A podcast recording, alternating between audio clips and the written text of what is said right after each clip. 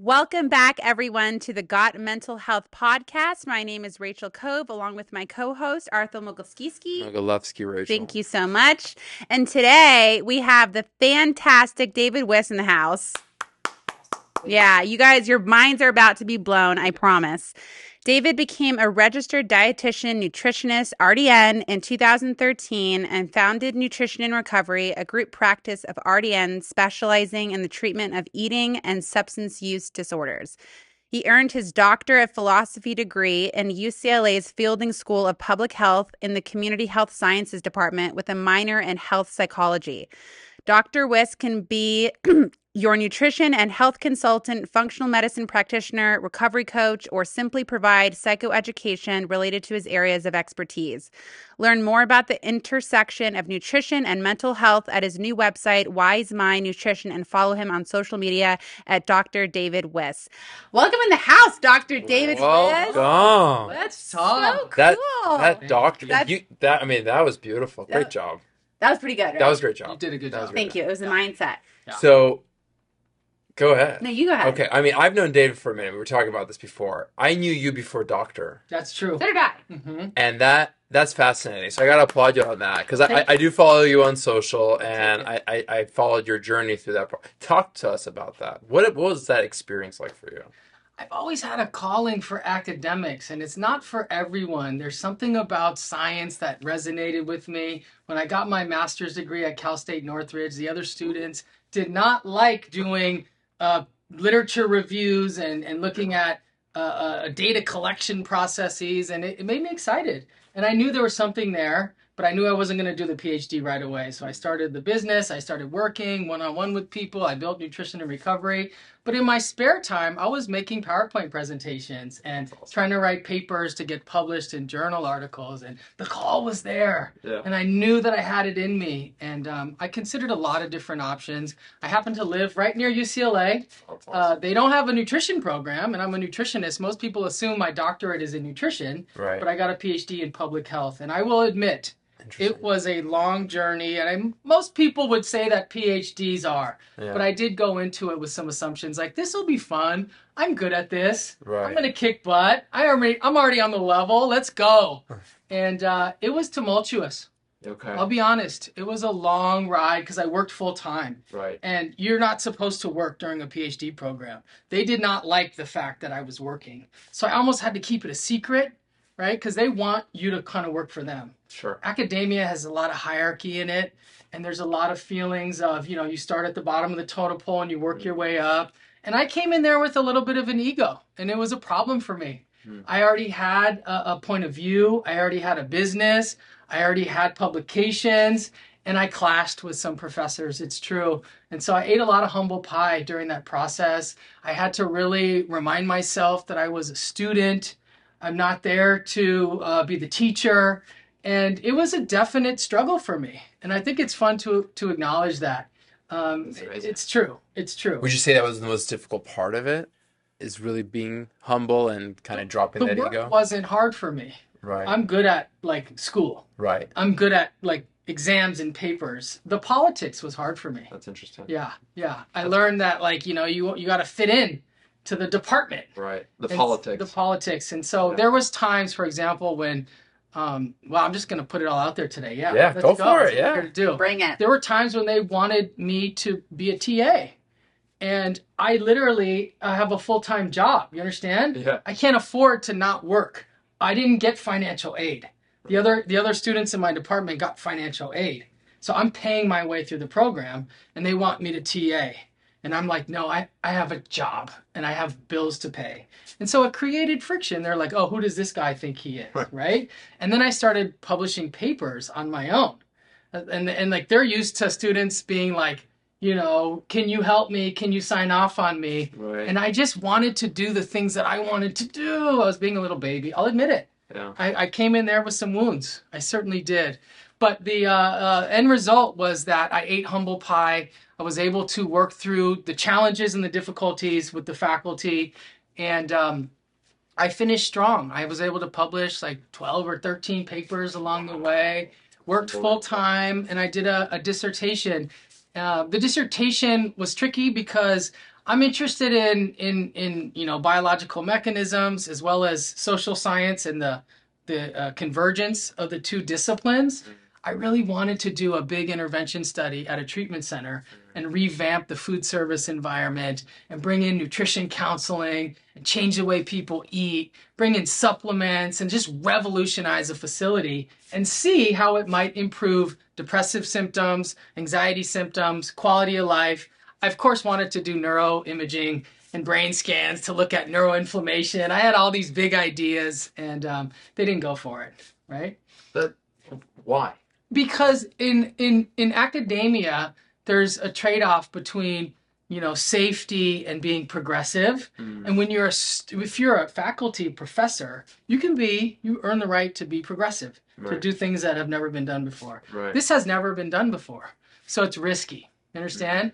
And i was like no but this is what i do right? Like we teach nutrition to people in recovery Right. right? I see it happen all the time. Lives are being changed right and you know uh, it just it just wasn't supported by enough data to get people to say let's do this right Mhm. and so that's a challenge for me is i've had this passion project for you know nutrition for mental health and it's a burgeoning field in the uk in canada and in australia Mm. but guess what not too much happening here in the us Why right do you think that is? Shocking. Let's talk about Let's do it. Media and advertising. I, feel like, I feel like that's the main reason. I'm just, um, I'm um, okay. For starters, I have a child who's four, already completely addicted to sugar. sure Mm. I watch it daily. He doesn't even pretend he's not. Hmm. He doesn't even ask for Cheerios. He goes, "Mommy, can I have sugar?" It's like we live in a culture, not like we do. We live in a country that wants to get people addicted to sugar. Why do you think that is? Let's get conspiracy theory Let's do right? it. I'm. I don't care. I'm pissed off about it. I don't want to be one of those people that's angry at the pharmaceutical industry, Fine. right? Yeah. Uh, but there's some definite truth to the fact that the food companies and the drug companies are in cahoots, right? They're in bed with each other. If you could serve people low quality food, get them in the healthcare system, chronic disease, they become lifetime patients, right? It's an extremely profitable way to suppress marginalized groups, right? I think nutrition is one of the hidden tools of oppression in our in our world, right? 100%. Hundred percent, right? If you look at prisons or you know institutional living, it's like low quality mm-hmm. food, keep people sick, and you know it's very difficult to bypass that. Even in socially advantaged families, like it's not like you're going to be able to bypass uh, hidden sugars in foods, right? Unless you become obsessed, which no one wants to do. That's a whole nother disorder in itself, right? Right. So it's a really tricky conundrum, the food environment, right? It's it's arguably toxic, right? And there's a lot of things that are added to foods that are causing problems, and the solutions aren't clear, right? Individual level solutions aren't clear because you you don't want people to now be uh, so obsessed that you're reading the ingredient list of everything you're leading to restrictive eating disorders. But i think that you know policy level solutions are starting to look a little bit more clear. Like let's talk about big food.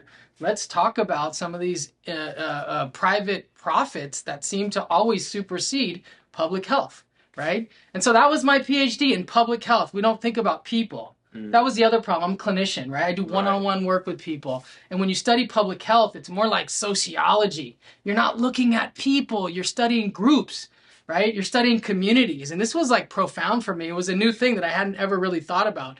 And, in for example you look at a neighborhood and you study like how many parks are there in the neighborhood. Mm. what kind of stores are there in the neighborhood? You can capture variables that you wouldn't measure at the individual level right? You start to think what's the what's the level of neighborhood cohesion? Do people feel safe in their neighborhood? Do they walk? Do they share? And how does all of this stuff affect health right? If people perceive high levels of social support in their neighborhood and it feels safe and they can go to walks and go to you know farmers market it's a very different story than when there's a couple corner stores and you don't know that you can go to the next block right?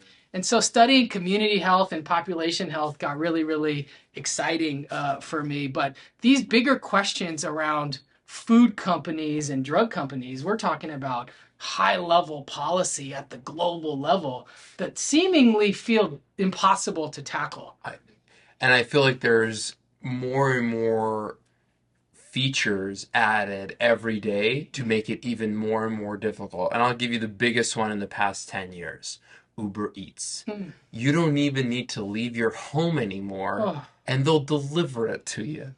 It's like, and, I, and listen, I'm a byproduct of this crazy world too, right? In a sense, like we, I catch myself order, we order a lot, right? And it's it, just a sense of convenience because in nature we're just lazy uh, and we don't want to work hard for. We're not going to go scavenging and hunting at this point. That's we're going to try to sit in our office and get it. So it's like how.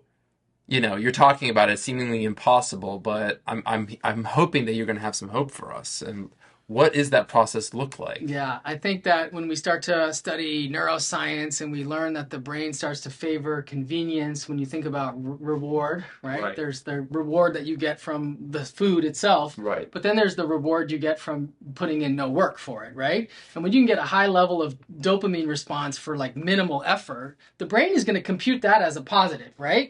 And it's going to equate that with the survival promoting process, even though it's not actually uh, uh, necessarily helping with human health, right? Mhm. But the brain believes that it is because it's rewarding, right? Mhm. People tend to confuse pleasure with happiness. If things are easy and dopaminergic, it seems like that is something that equates to happiness, right? Can you define dopaminergic? Yes, there are um, reward pathways in the brain that are often mm, governed by dopamine, and there's several of them. Um, we talk about the mesolimbic dopa- dopaminergic projection, right? That starts in the back of the brainstem and then projects to these other parts of the brain.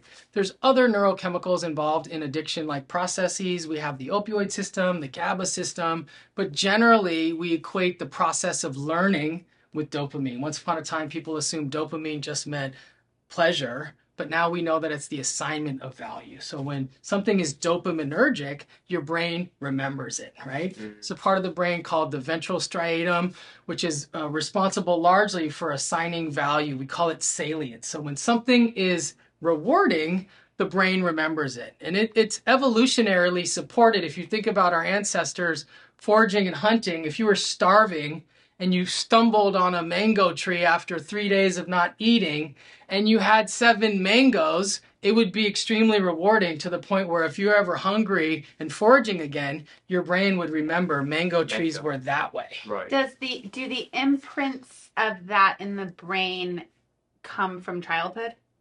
Does it start from childhood or does it keep getting can we keep recreating new neural pathways? I mean, it would be argued uh, that it starts before the generational legacy. We have data showing in utero exposure to foods and drugs are programming reward pathways of the offspring, right? That makes sense. One of my early papers was on rodent models, uh, maternal exposure to highly palatable foods, and how what a what a mother ate during pregnancy programmed the offspring to be more susceptible to addiction-like processes. So we have data showing that uh, uh, rats and mice that we lump together and call rodents that are fed uh, the cafeteria diet we call it the western style diet chips cookies etc Mhm. straight sugar um, their offspring are more likely to develop methamphetamine and cocaine addiction. That is fascinating. And, and that's the bigger picture of nutrition. It's not just about people, it's not just about 24 hours. It's about the food environment programming human beings to be more susceptible to addiction like processes, right? Is that because the body is already susceptible to that pattern of craving? I, I, I think that um, you know to think about like survival, right? If um if, if a mother is experiencing you know abundance, right, during a, a pregnancy, right, and this is also shown to be true during lactation. Uh, uh, there's there's like a, a passing along of information that we don't know fully uh, uh, uh, enough about that will set someone up to be more addiction like. Interestingly, and this is where it gets good, if a mother is underfed during pregnancy and is experiencing scarcity, that can also set up the offspring to be more susceptible to addiction like processes as well because they're coming into the world expecting nothing to be there. They're coming into uh, expect scarcity, but they'd come into abundance. So both the overfeeding hmm. and the underfeeding can set someone up for dysregulated reward circuitry. And now, if that's going on in our world today, since 1980, which is what we call like the beginning of the junk food era, and I want to be food positive and not point the finger at any particular foods and really think about the larger context of the food environment as a whole. But in that time, food became more convenient and food became more palatable. And they invested a lot of money into research to make food more uh, rewarding, right? And so, what about all the mothers that ate a lot of quote unquote junk food during the 80s and 90s during pregnancy? And there used to be some messaging around there of like, you're pregnant, you're eating for two, right? And then there's uh, sort of binge eating during pregnancy. And then we have babies that were born in the in the 90s 80s 90s 2000 the internet blew up and now you have other processes that are making people susceptible. So you've got predisposition to out, uh, uh, addiction like processes. You've got behavioral addictions. We've got highly palatable food right? And then you add in now in recent years the, the the internet and the phones and it's just all a huge formula for an addiction crisis that that's that's hard to take on and i'll tell you why because i find it we're it's we're not we're at this point we're being reactive to the problem. We're not being it's it's almost it's like it's very difficult to be proactive at this point. Like how can you be since we're in this cycle that you could say in the 80s it probably even started before i mean because you, are saying lack of right? I have uh, my family grew up in the ussr where they lacked thereof right? And so like for them finishing everything on your plate was a thing. Like you had to because you, and you can't leave the table unless you do because they were afraid they're never going to be able to have another meal. Right. Right? And so this goes back so far along. So like I want to talk about solutions. I want to talk about solution orientation. What does that look like? Because mm. we can go on about how grim and dim this this whole process is, but I know that you're the doc to talk to you about this. What do you, where do you see this going? Like, what do you see some solutions? Yeah. What are you working on? I like the way you think. Yeah. Let's talk about solutions, right? Yeah. Uh, uh, the example you gave was uh, Uber Eats, right? Right. So now everything is easy and convenient. And I think that there's a way to start learning how to pump the brakes on reward related processes. I mean, we're smartening up about technology, right? We've got the do not disturb stuff coming in. We've got a lot more controls for for for tech and phones that we're starting to implement. I know me, I, have gone on grayscale on my phone. Hmm. Every now and again, you turn off the colors and it just makes the phone more dull. Mm. And I hmm. spend a day or two with a dull phone that's less stimulating, no red lights. Instagram doesn't have all the colors. So there's little hacks that we can do to slow down the overactivation of the reward system. And when it comes to food, and this is the message I'm carrying now, screaming it from the rooftop, and it's not landing well because it can't compete with convenience, which is like, let's not do convenience eating. Let's go to the grocery store. Let's have some planning and foresight with our food. Let's have a community family cooking session. Let's cook food. Let's connect to it, connect to the plants. If you go to the grocery store and you pick out a yellow bell pepper because it screamed at you from the aisle and you bonded with it and you brought it home and then you ended up slicing it up and putting it in a big stir fry or something, it lands on your body as something different than something that you got from an app within 12 minutes.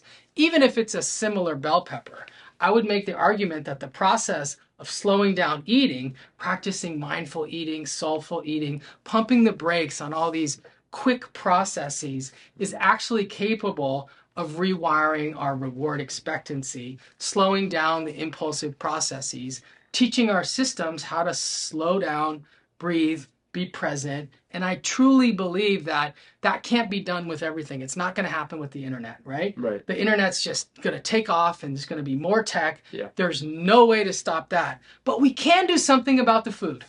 We can absolutely do something about the food. We can get people going back to the farmers markets and to the stores and being able to cook things and celebrate and bring joy back into it. And I think that that is the secret to the future of nutrition. Now, people are listening and they're saying like, "I'm busy, yo. I'm not going to the grocery hmm. store. I have I have two, two jobs, right? I feed a right? Right. But if you can practice mindful eating at a bare minimum, where you stop before the meal, put the fork and the knife down, have five cycles of breath, right? Set an intention to have a slow meal, not scroll during the time, and chew your food, right? Eat slowly, put the fork and the knife down, make the meal 10 or 15 minutes rather than three or four, right?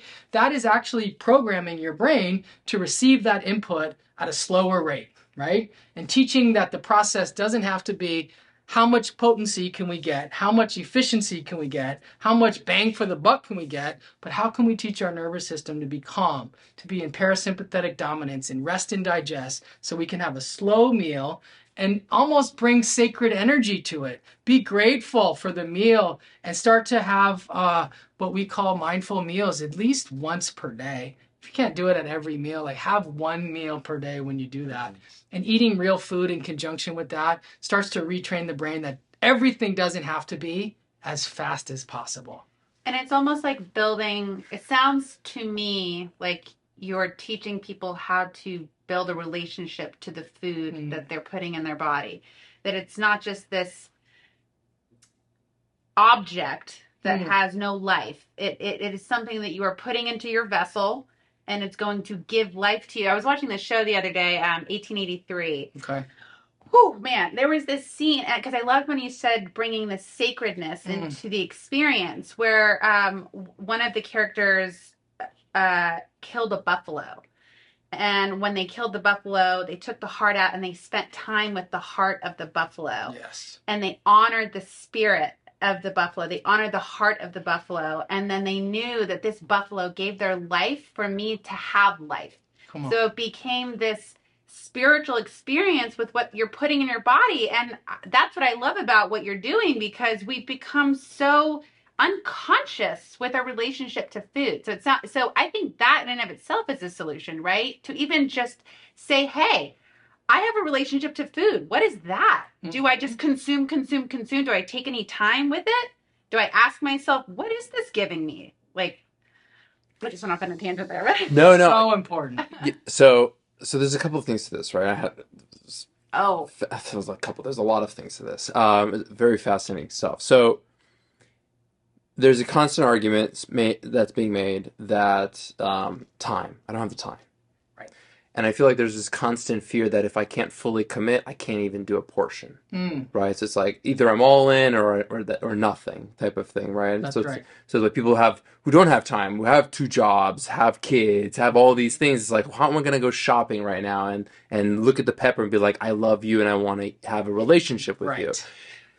How much of that is a reality? As much as I agree with you, ten thousand percent, right? Or how can we create it so that it is a feasible reality for certain people? Mm. So I have a question for you, because you've done studies, you've done papers.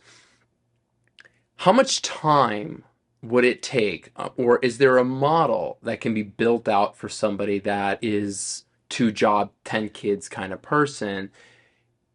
And then they see a foreseeable goal that it like if I can reach six months, or if I can reach three months, or a year, whatever it is, it is a reality that my process of, and my relationship will change, and it's a goal I can work towards Hmm. right? But it's a reasonable goal. Like it's not like I got to go and every three meals I have to sit down and ha- make love to my food, Right.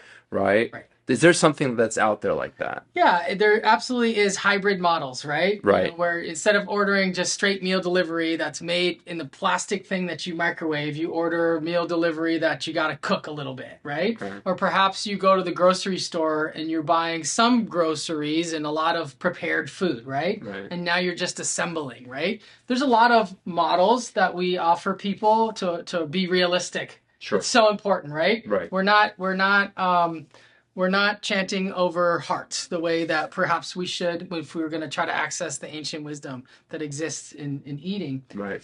Um, but people have to understand why they would be doing that in Sure. order to do that, right? And that's where I think the value is right now. People still don't understand the why of it, right?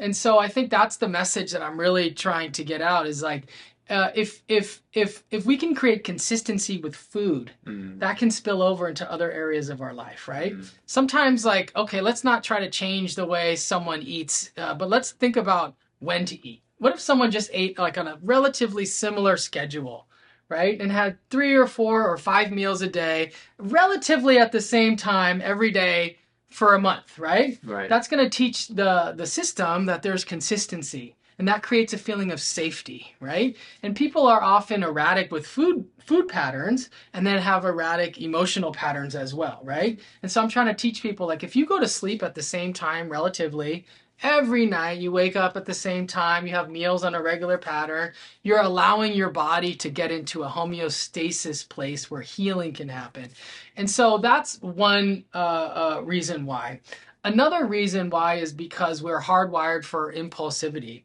and and we like to do things without planning or foresight. And when we start to force ourselves into behaviors that have more planning and foresight it can start to challenge some of that neural circuitry right? So the bell pepper that you picked out with love versus the one that was delivered might not be that different biologically. But if one of them uh, lent themselves to this idea of like, oh, me and my wife had a quick chat this morning before I left for work about what we were going to make for dinner tonight. Hmm. And you're going to do this and I'm going to do this. I'm going to be home around 6:30. I'll throw these on the grill. You'll put this in the air fryer and we're going to bring it all together. There's this feeling of like I know what's coming and I'm excited to have a meal in the home that I live in. It right? becomes an experience. Yes. I totally I as you were talking, I was really thinking about how I could start changing that with my own son because he's complete food there isn't a relationship to food where it's sacred yet.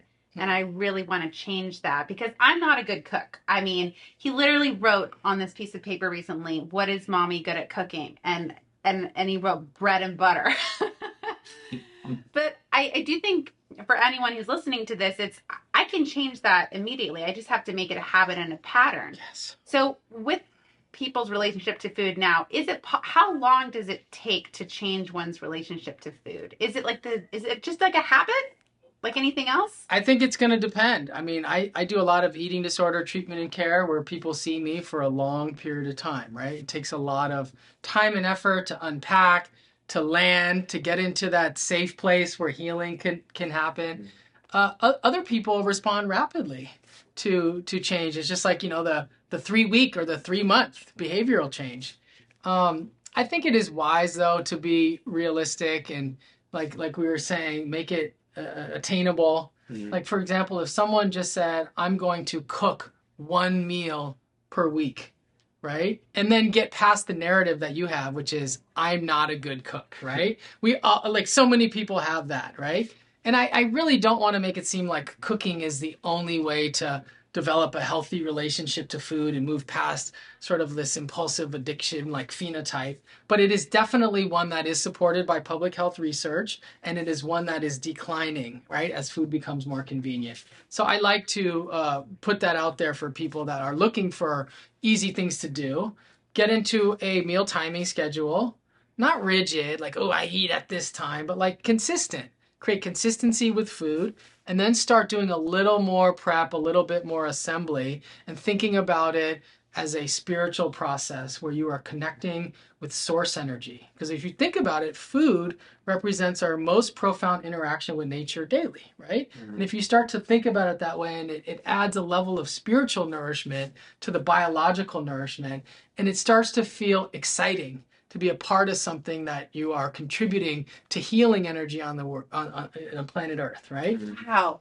That's a good one. I have not yet heard that one before. So like when I it, it, connects me to nature, which infinitely connects me to my higher power, God, universe, whatever you want to call it. That I part. like that. That's the part. I like that a lot. You, you mentioned eating disorders. In 13 years of working in this field, I think I have some, like the most compassion for people who struggle with eating disorders. I definitely have suffered with body dysmorphia and binge eating for sure. Mm. Why do you feel like compulsive eating and eating disorders is is so prevalent right now? One thing that's worth acknowledging is that I think we do a disservice when we lump all eating disorders together, mm-hmm. right? Because most people, when they hear the term, they think relentless pursuit of thinness, anorexia nervosa, uh, purging, laxatives, and, and there's other eating disorders out there as well, right? Um, binge eating obviously is the new one that's increasing in its incidence and prevalence. Um, but we have a couple others like uh, avoidant restrictive food intake disorder. Someone contacted me the other day to comment on pica, where people are eating like things that are not edible. Uh, so there's a whole class classification of uh, unspecified, other specified eating disorders. But um, I think most people would point to the, you know, quote unquote obesity epidemic as a driver of diet culture, and that there is an obsession with uh, uh, uh, bodies, and there's a lot of social comparison that's been heightened through social media. These are social factors. There's a lot of research on genetic vulnerability to eating disorders. There's uh, microbiome research related to anorexia nervosa. Perhaps the bacteria that live inside of our guts are contributing to hunger, satiety, etc. So there's there's a lot of biology, there's a lot of psychology, and there's a lot of social environmental factors, right? And what's so interesting, and this is what I did in in in, in school studying public health, is like let's bring all those things together. There's people that are doing genetic and neuroscience research and thinking about invisible invisible uh, factors like like bacteria. And there's people that are looking at the psychological factors like weight stigma dietary restraint right? The experience of living in a body that doesn't feel like home. And then you get these sort of larger uh, social justice related issues as well.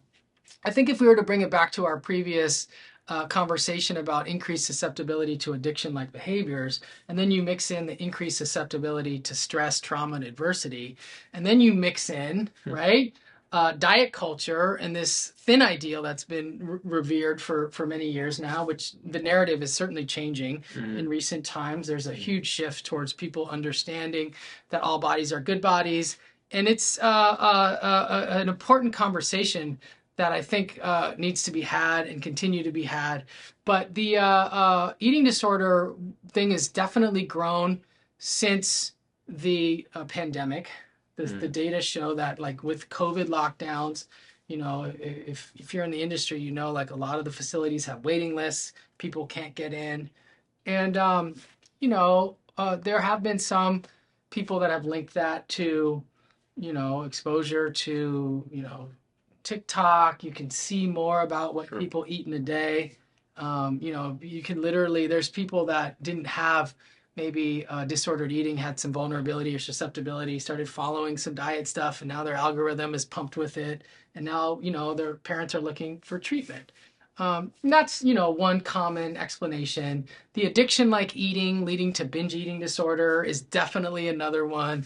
That one doesn't seem to be as well ex- uh, uh accepted uh, because food addiction is very controversial. It does seem to have a lot of debate around it. Probably not so much the problem of it, but as you were pointing to earlier, like, okay, what's the solution? Like, mm-hmm. that's not clear. It's not clear. What and it's, do about that? And it's hard because I think with um, food addiction and sex addiction, right.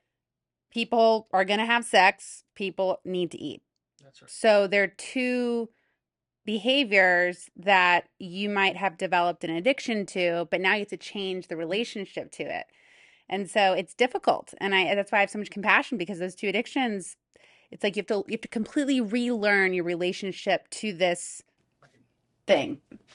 We're changing the the terminology around food addiction to specify ultra processed food addiction, right? Mm. Because then you're not just saying banana and almonds have addiction like processes. You're looking at food that's been stripped of its fiber, added sugar, salts, fats, basically engineered for profit, right? Mm. Corporate food, as some people would call it. And so discerning between those can be helpful. And I'm sure there's experts who have discerned between romantic sex and other uh, forms of sex as well. So sometimes the nomenclature is very helpful in pushing uh, a discussion forward.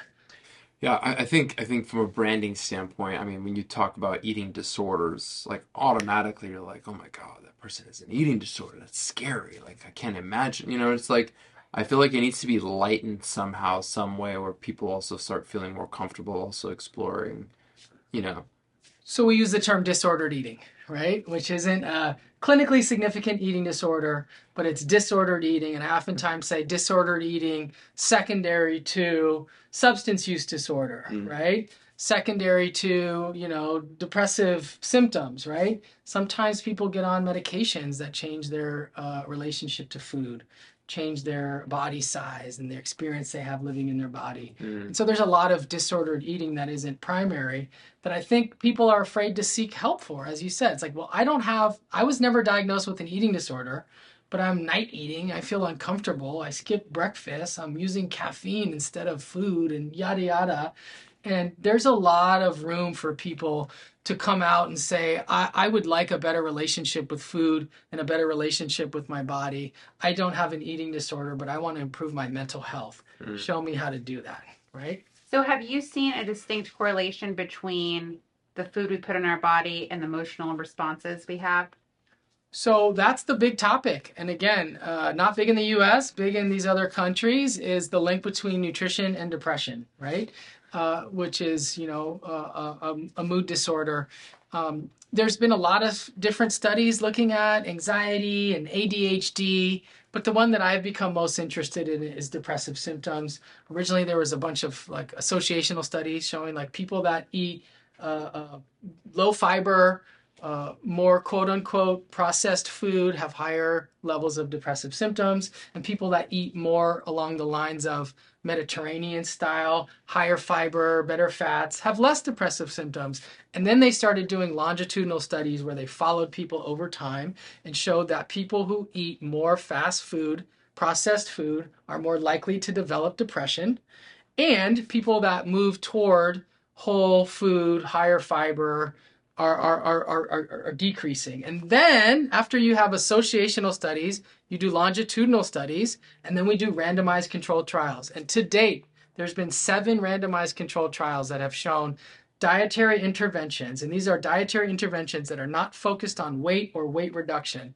Dietary counseling, food counseling, in seven out of seven randomized controlled trials have significantly decreased depressive symptoms. And this is the real conversation that I'm trying to push forward that nutrition just isn't about eating disorders. It isn't about weight. It isn't just about um, impulsivity or appearance or some of that real kind of vain or shallow stuff, which a lot of people associate it with. They think numbers, they think abs, they think muscles. Nutrition is about mental health, mm-hmm. and that's the uh, the title of the big journal article that came out. It says, you know, mental health is every dietitian's business, right? And so, mm-hmm. my career thus far has been focused on uh, nutrition for eating disorders and substance use disorders. And now, you know, I've made a transition to looking at how we can message nutrition for depression, anxiety, and trauma, as well as ADHD. I think it's exciting as hell because I think as someone who d- dealt with depression a lot, I really don't deal with it anymore, honestly. Maybe here and there in the last few years, whatever. But I think when you're experiencing depression, there's this level of feeling stuck. I'm I'm powerless. Nothing's going to get me out of this.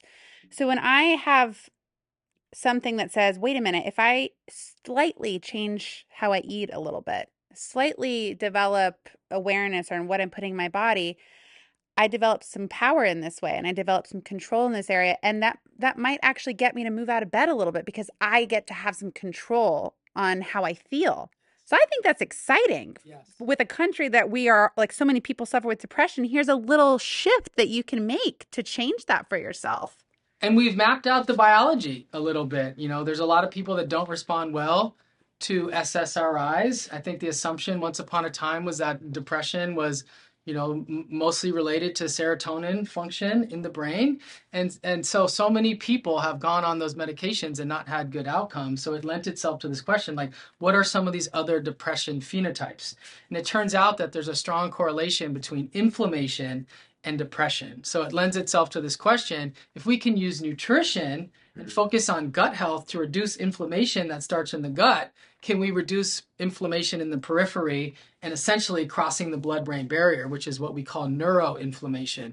So, by using nutrition, gut focused, whole food, uh, very deliberate types of fats and fibers and things that we're not going to get into, um, we can decrease uh, uh, inflammation in the gut, uh, help repair the intestinal barrier, and give the immune system a break So it stops sending signals that are circulating in the body that you know your immune system can now focus on other things.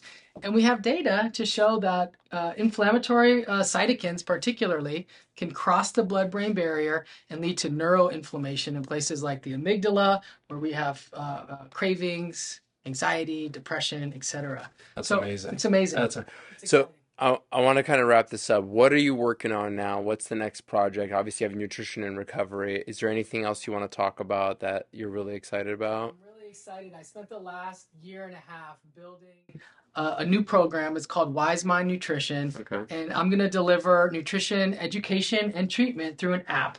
So I've been able to use my uh, PhD coding skills to take it to the next level. It's been an incredible project. And, you know, there's a, a free version that's coming first and foremost. And this is a place where someone could come in and uh, get a few modules and learn about how to think about food. So when we say nutrition for mental health, there's a lot of biology involved. We're talking about um, types of fats, micronutrients, fiber, microbiome. There's biology, but there's also the psychology, how we think about food, right? If people have been led astray and thinking about things in a wrong way, it's going to affect their ability to make sustainable behavior change. So it's about reorganizing people's cognitive efforts in- with respect to food and eating behavior. And it's also about offering people things to consider. And there's a place where you could come in and, and log your food.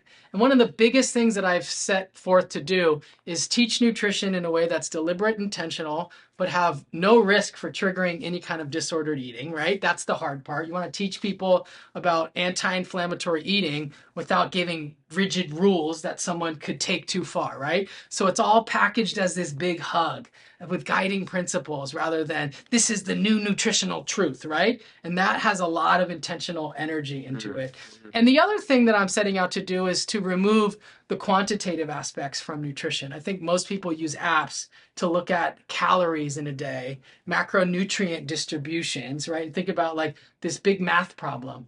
And so I'm kind of uh, calling out math centric approaches to nutrition and saying, let's not do quantity. Let's start focusing on quality, right? Mm-hmm. And so people can log, you know, what food groups they ate as opposed to how many calories they ate. Instead of counting calories, maybe they start counting colors, right? And start thinking about how hungry am I? How full am I? Starting to hmm. trust internal cues, right? Starting to think about a lot of other things and bringing in contemplative practices like we talked about mindful, soulful eating, and then doing a nightly review the way a lot of people do in recovery. Like, you know, what are some of my victories today?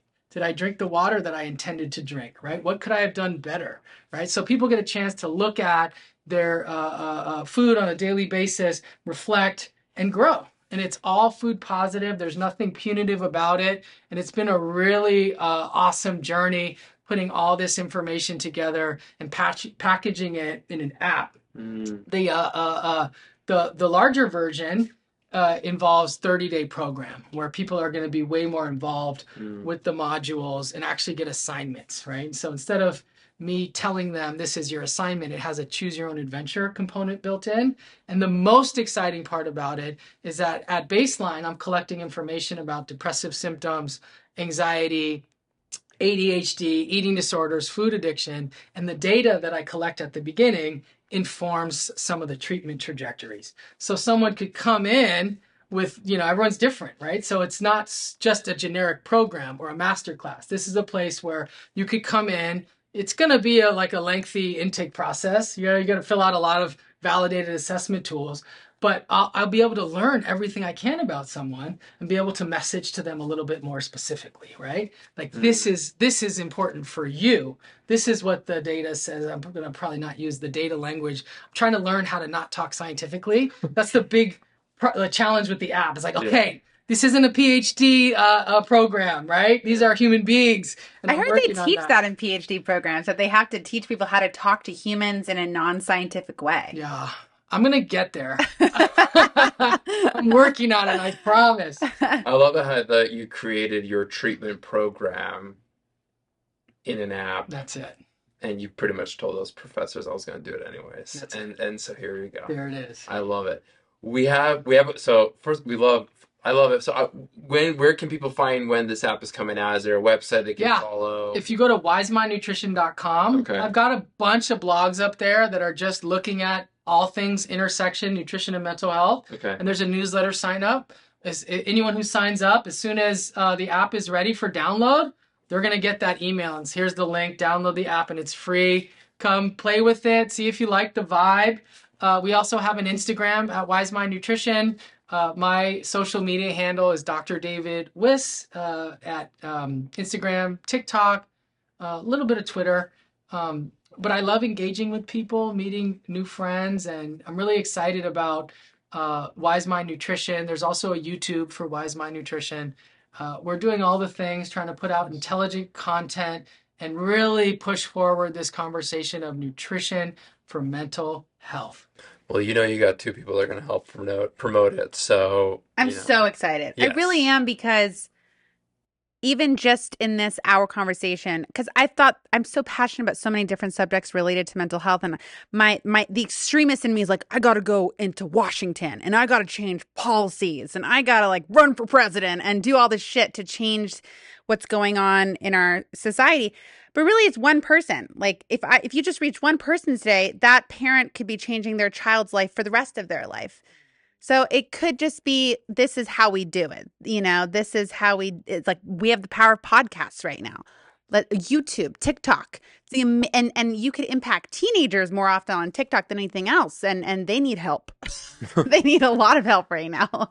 So I'm very impressed. I'm very excited about what you're doing. Yes. I love it. So thank you. So we have we have one question that we ask everybody that comes on board here. If you took the knowledge you have now and you go back 15, 20, 30 years to the David of then, what advice would you give yourself?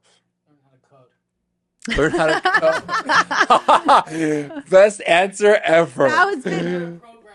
Just program and code, and you're gonna win. All of our Data wins. I love all of our That answers have been you're gonna be okay. Gonna I be love okay. you. You're, Yeah, I you're like noticed that. motherfucker, just learn how Learn to how to code. code.